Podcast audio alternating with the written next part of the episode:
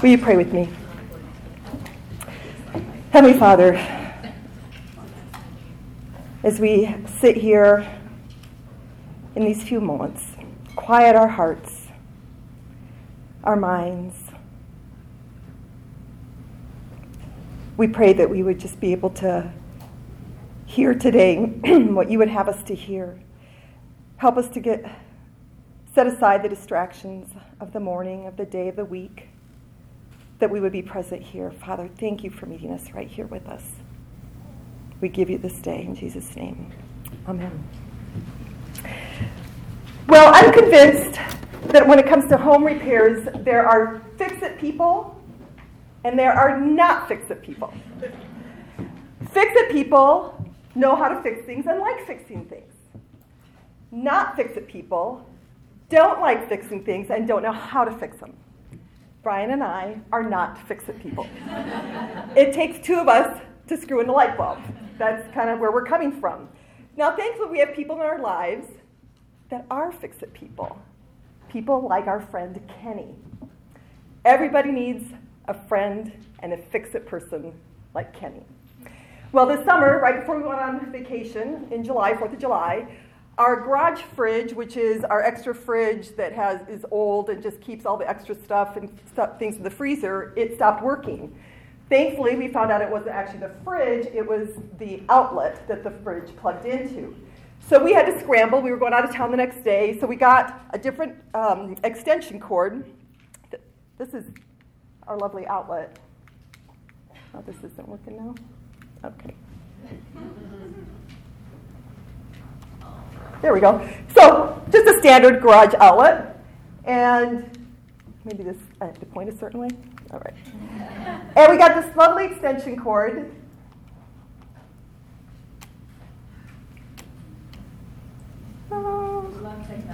yes, we do. That we had to put under the door from our garage into the room. This is Brian's office, my husband's office, all the way around the room into the outlet that worked. And that was a temporary solution. We went on our one week vacation. We call, came back and we called Kenny. Kenny has fixed a lot of things for us. He came over, he made two efforts to fix this outlet. The, the wires were live.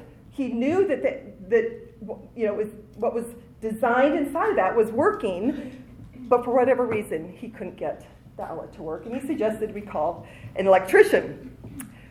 Well, my husband, when it comes to not being able to fix things, likes to sometimes think they just heal themselves.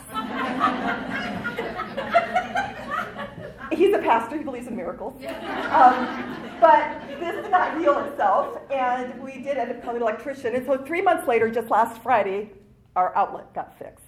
So there's no longer this long uh, extension cord in the uh, office. But the outlet was hardwired for a purpose to provide electricity and energy in order to bring life to that refrigerator. It wasn't working the way it was designed, it wasn't serving the purpose for which it was created. And I think sometimes we're the same way. We're in the second week of our study on becoming a mom with a mission. Last week, our study introduced us to being moms on a mission as we looked at what it means to become the women God wants us to be, created us to be. Cheryl gave us a beautiful opportunity as she wrapped up her lecture of saying yes to following God's mission for our lives, even if we didn't know fully what that meant. Well, today we're going to talk about purpose. What's our purpose? How do we live out that purpose? So we're going to begin with the fact that we are hardwired for purpose. Hardwired for purpose. Ephesians 1 11 through 12 in the message says, It's in Christ. I'm sorry, this is going to. It's in Christ. Oops.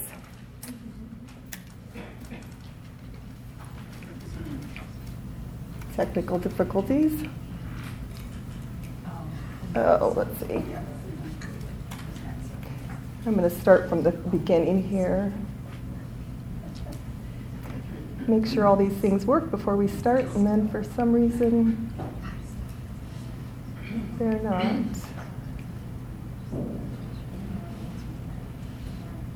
Okay, there we go.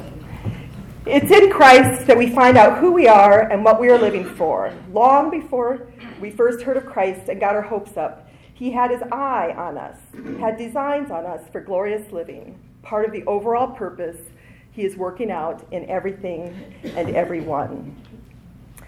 See, I think every one of us at some point asks the question why am I here? What's my purpose? What is the meaning of life? I think these are questions we ask when we're dealing with spit up and dirty diapers day in and day out. When we're chauffeuring the kids to this activity and that activity. When we're dealing with a teenager who's challenging the boundaries we've set. What's the meaning of life? What's our purpose? Well, the Bible tells us God designed us for meaning and purpose from the time we were born.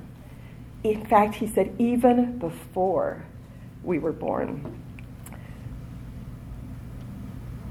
Psalm 139, 18 says, You saw me before I was born. Every day of my life was recorded in your book. Every moment was laid out before a single day had passed. See, when it comes to purpose, I think we often ask ourselves self focused questions like, what do, what do I want to be? What should I do with my life? What are my goals, my dreams, my future? And those aren't bad questions, and they're certainly appropriate at times. But focusing on ourselves isn't going to reveal our life's true and primary purpose. Only the Creator can reveal His purpose. God has revealed His purpose for our lives in the Bible. It's our owner's manual. It's what we get to carry and have and read, explaining why we're alive, how life works, what to avoid, what to expect. Understanding God's purpose changes everything. It changes everything. It's going to reduce our stress. It's going to simplify our decisions. It's going to bring more contentment. It's going to give us an eternal perspective. An eternal perspective comes by understanding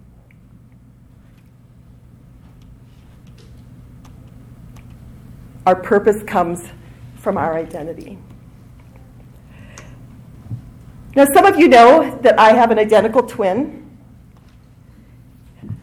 Her name is Laura. I won't make you guess which one, but she's on the left. she lives with her family in Franklin, Tennessee. Now, our first job out of high school, we had the same first job. It was after our senior year, and it was in a local, brand new Burger King. So we got to wear the beautiful brown and yellow and orange uniforms that we, they had for us at the time. And we both worked as cashiers. So my sister was in the first cashier spot, and I was in the second cashier spot. And I remember a gentleman came in the door. Oh, by the way, that's my dad. I should have mentioned that. He turned 90 in July. Yeah.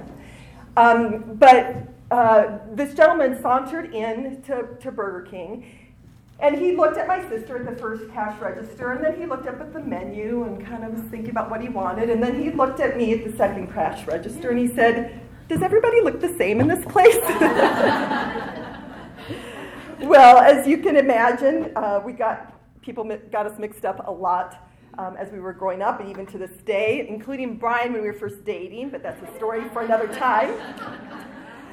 the truth is, it wasn't until I was 23, married, and at this church that for the first time in my life, I was consistently identified by my name, Lorene. Not one of the twins, not with a hi, but as Lorene. Our purpose comes from identity, but I don't think you have to be a twin to struggle with identity issues. Identity is primarily concerned with the question who am I? What do I think about myself? And there's only two places that we look for, can look for identity. We can look horizontally, we can look at creation, things like our possessions, our careers, our accomplishments, our spouse, our children come back to that in a minute. And the list goes on and on. Horizontally, the problem is that created things were never designed to give us our identity. They weren't designed to satisfy our hearts, to give us peace or meaning or purpose. Every good thing, all those things mentioned, were designed for us to look at the Creator for meaning and purpose. Now, I want to talk just a moment about our temptation to get our identity from our children. Let me just say it's a very natural thing to do, it's a very hard thing not to do. In fact, I think every parent falls into this trap, very common trap. Paul David Tripp, in his book Parenting, says this about parenting and identity. He says, Parenting is a miserable place to look for identity. Think about it. You're parenting lost, rebellious, foolish, blind, self ruling sinners. He goes on to say, I'm not picking on your children. I've just described every fallen human being born into God's world. And I was thinking, when we place our identity in our children, think about the roller coaster we're on when it depends on their behavior, right? He also goes on to say, It is a crushing burden for your children to have to get up every morning and carry the heavy load of your identity and meaning and purpose and all the expectations and demands that flow from it. No child will carry that load well. Moms, we can be passionate about being moms while at the same time understanding that our children aren't intended to give us our primary purpose for living. They grow up, we prepare them to leave, and then what? Now, our children can give us immense joy and love. They can teach us so many things. They teach us, uh, and we grow in ways that we never would if we didn't have children. But they can't give us an anchored hope they can't give us our worth for living. They can't give us peace that surpasses all understanding.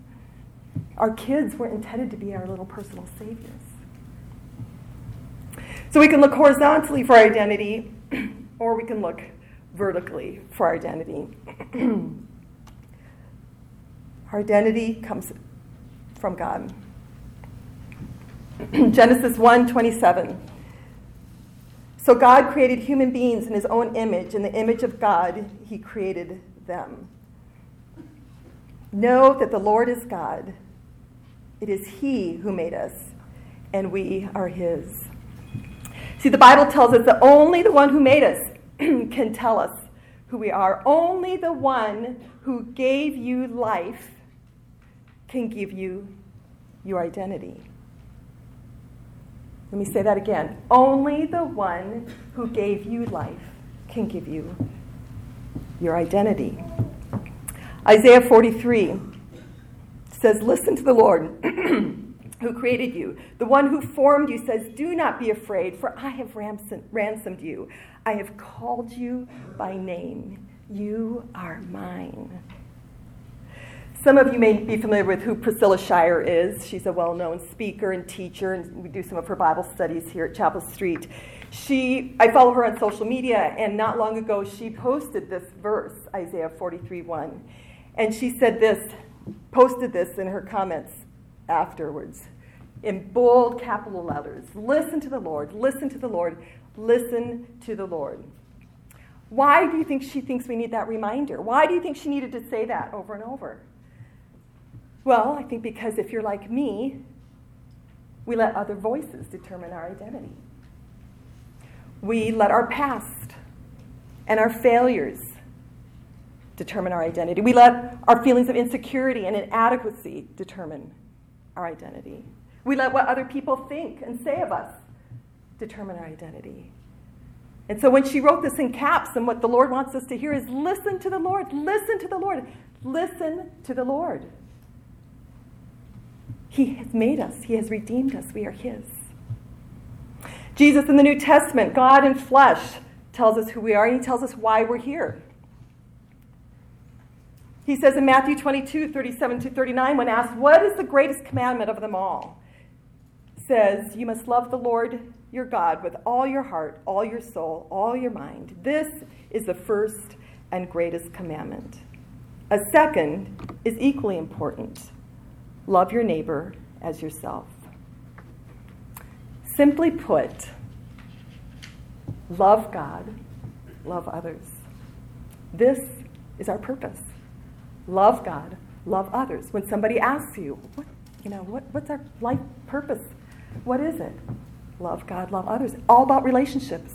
It's all about relationships. Loving God by getting to know Him, by understanding through His Word who He is, how He wants us to respond to others and treat others, how He wants us to love others by being the hands and feet of Jesus, by the way we show our care, by the way we um, show compassion and grace and forgiveness, by the way we serve.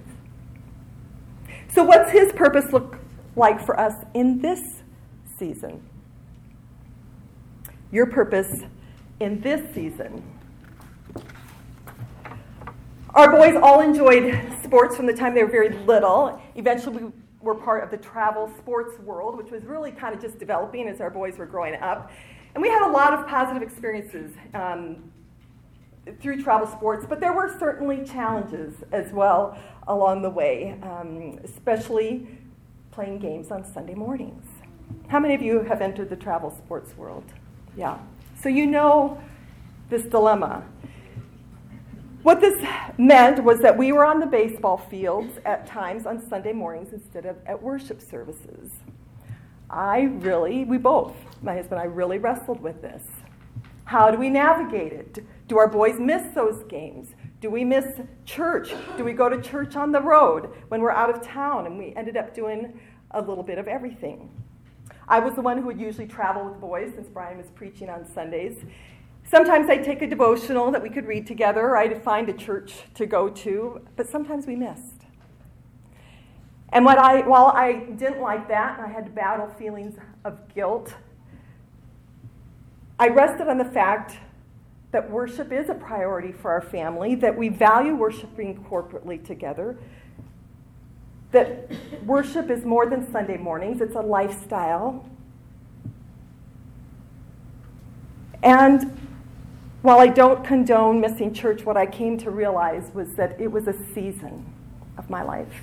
In fact, it was a season within a season. And sometimes that's how I looked at some of these things my kids were doing a season within a season. So I would go with them as much as I could, knowing this time was limited it wouldn't be this way forever, and we could teach our boys the same thing. Ecclesiastes says, There is a time for everything and a season for every activity under the heavens. A time to be born and a time to die. A time to plant and a time to uproot. A time to kill and a time to heal. A time to tear down and a time to rebuild. A time to weep and a time to laugh a time to mourn and a time to dance. And then skipping ahead to verse 11, he has made everything beautiful in its time. So, what is this season? What is this season? Maybe you can identify with the mom who said, I'm just a mom. I used to be someone. Now I spend my days covered in peanut butter and jelly. I don't even know who I am anymore. Ever feel that way?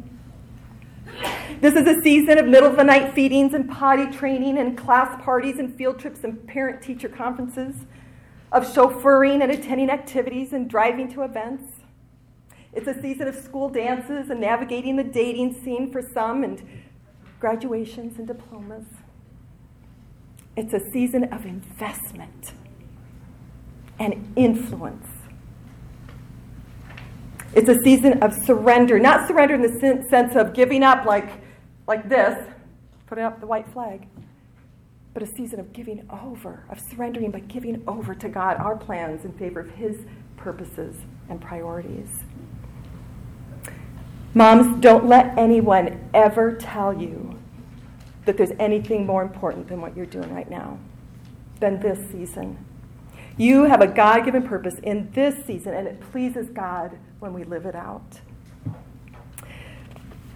Some may be familiar with the name of Tony Campolo. He um, is a pastor, author, and speaker who tells a story about his wife. This was several years ago that he told this story. But his wife is a brilliant woman, has a PhD, and she could have chosen to go after a very profitable uh, career, but she chose to stay home with her children when they were young. And he tells a story about her, uh, the fact that she was very happy with that decision um, except for the times when Winwood would ask, So, what do you do? And she would answer, Well, I'm a homemaker. I, I stay home and care for my children, my husband. And they would usually respond with, Oh, and then not talk to her anymore, kind of ignore her. So he tells a story that she came up with a response for the next time somebody asked her this question. And she decided she would say, I'm socializing two Homo sapiens into the dominant values of the Judeo Christian tradition in order that they may be the instruments for the transformation of the social order into the kind of eschatological, took me a while to say that, utopia that God willing willed from the beginning of creation. Use it, use it. She then asked politely and sweetly to the woman who asked her, And what is it that you do? the woman answered humbly, I, I, I, teach sociology, and wandered off with a dazed look in her eyes. Raising children is a high and holy task. It's a holy and divine season. You have a purpose in it. Again, Paul David Tripp says this in his book. He says, Nothing is more important.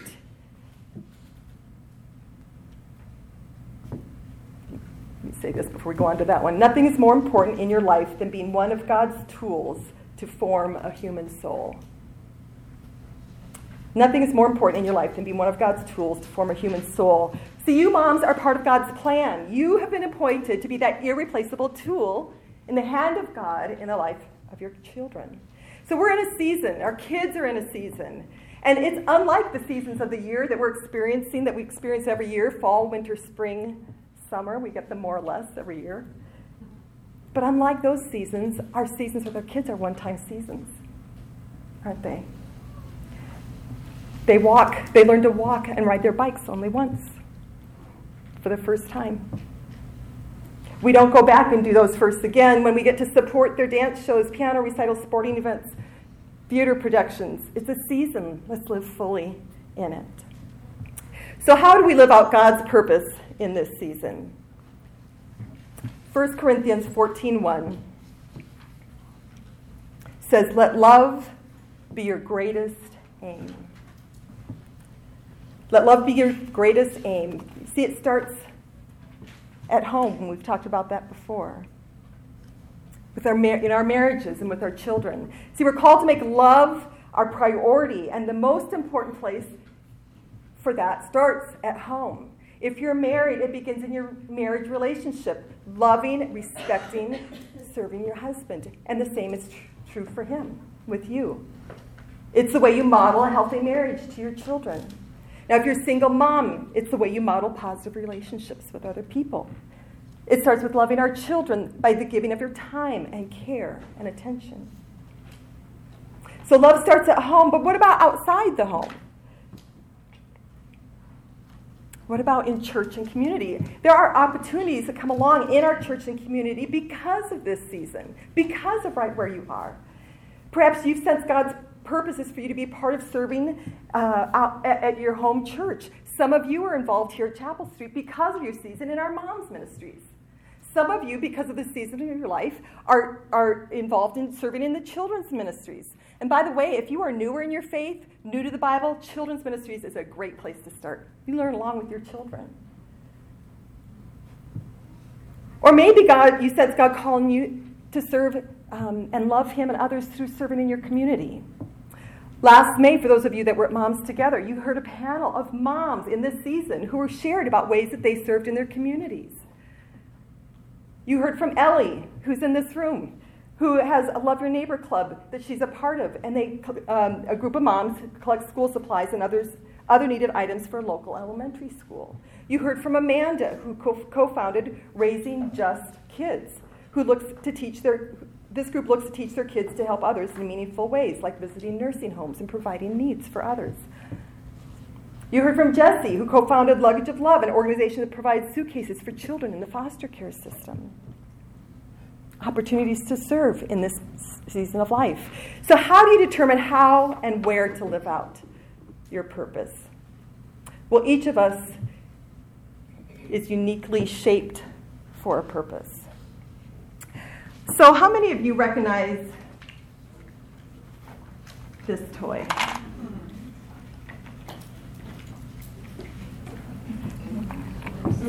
How many of you have it in your homes right now or had it at one time? Yes, little shaped toy. This toy belonged to our boys. It's probably close to 28, 29 years old. We've had it stored away, but this is one of their favorite toys because we get to watch them try and navigate putting the triangle in, finding the right one. Might take me a moment. But they learn they learn that you know the, the square can't go into the circle, right? The square can only go where the square is designed to go. And here's the triangle. So they turn it and turn it. And what happens when they put it in there? Don't we clap? So excited we found where that one, and that's a hexagon. And can you say hexagon?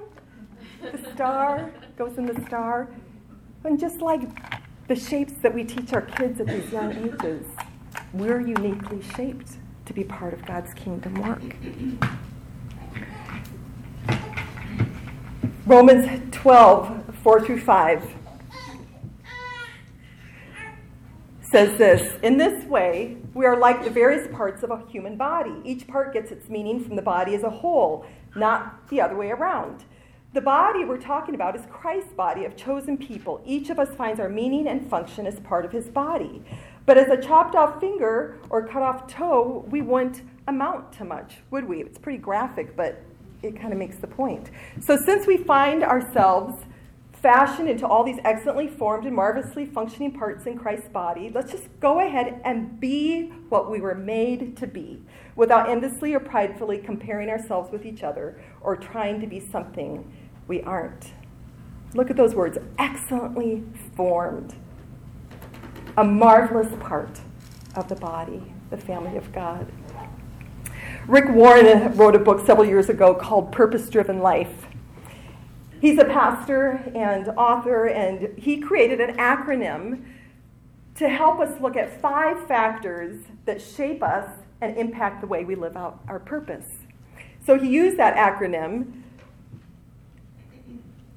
SHAPE and we're just going to spend these next few minutes looking at what each of those is, stands for, what each letter stands for.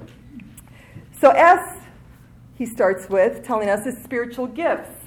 Now, God gives every believer unique abilities given by the Holy Spirit to serve others. So, so for example, there's teachers and there's preachers. Pastor Brian and Jeff um, uh, have the gifts of preaching, hospitality, encouragement, administration, just a few of the spiritual gifts. Some of you have those gifts. More about that in the New Testament, 1 Corinthians 12, Romans 12. You can look more there.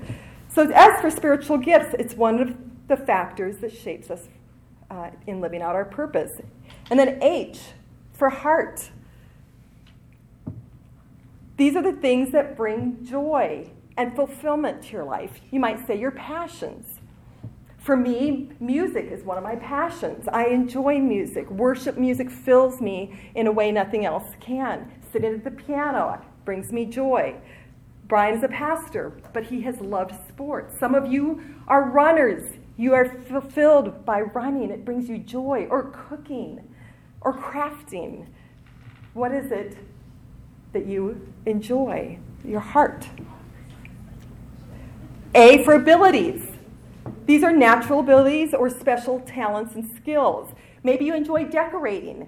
You can contribute by creating beauty in your home or an event or a place that you are part of, gatherings. Or maybe you enjoy organizing. You have the ability to provide order in your home or outside your home. We have women who knit every week, and they, some of them provide, through their knitting abilities, hats for chemo patients. So A for abilities, P for personality. This is a unique combination of personality traits and determines how you're going to use your gifts and abilities. So, for example, if somebody has the gift of hospitality and they're extroverted, they might love to have big parties and big crowds and big groups over and, and just throw a party and have a great time that way. But maybe you're an introvert with the gift of hospitality.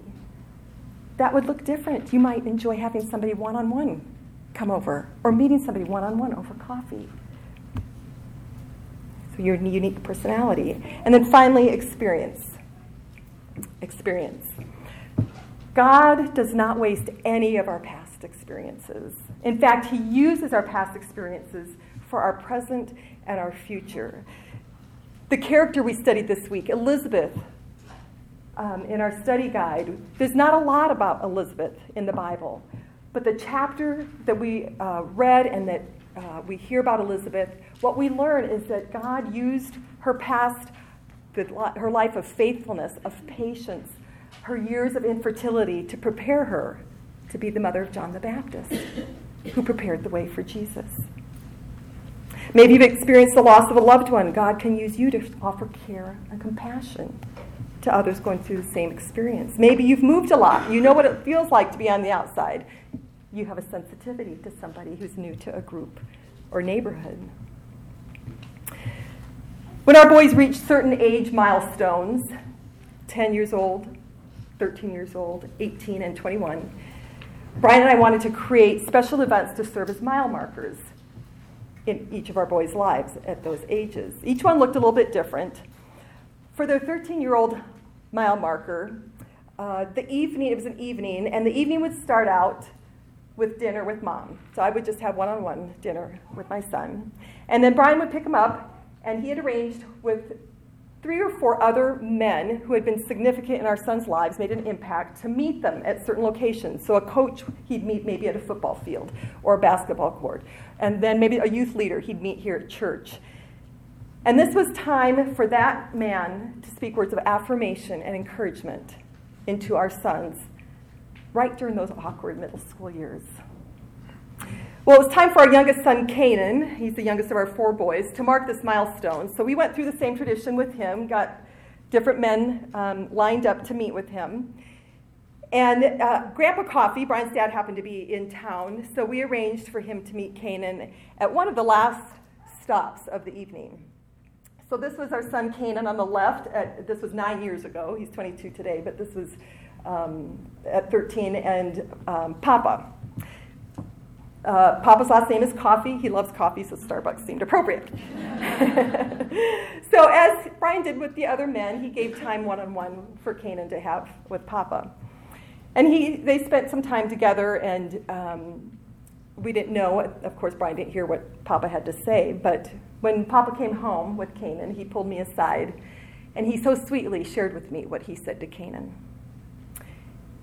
He said, I looked him in the eye, and I said, Canaan, you have three older brothers that you've watched go before you. You've seen them on the fields and on the courts. You've seen their successes and you've seen their disappointments. And while they're wonderful brothers, God doesn't want you to be another Jordan, Jesse, or Micah. God wants you to be Canaan. God made you to be you my eyes filled with tears, like they are right now, as I thought about him speaking purpose into our young son and identity and reminding him that he has a unique role in God's kingdom. And you know what? God is speaking that purpose into you too. He doesn't need another Michelle or Gretchen or Cheryl, as wonderful and amazing as those women are. He wants you to be you. He has shaped you uniquely for this purpose. And even in this season of motherhood, you have a purpose in his kingdom. Will you bow with me in prayer? Heavenly Father, we are so grateful that we can come here and study today about purpose. You are a God of purpose, and you have wired each of us for purpose in your kingdom. May we live out our purpose in loving you and loving others. May we recognize and, and um, appreciate the gifts that we each have, and that it's different than each other. May be reassured, Father, that you are with us as we live out each day and equip us for the purpose we're designed to serve. We give you this day and thank you for it in Jesus' name. Amen. Have a good morning in your groups.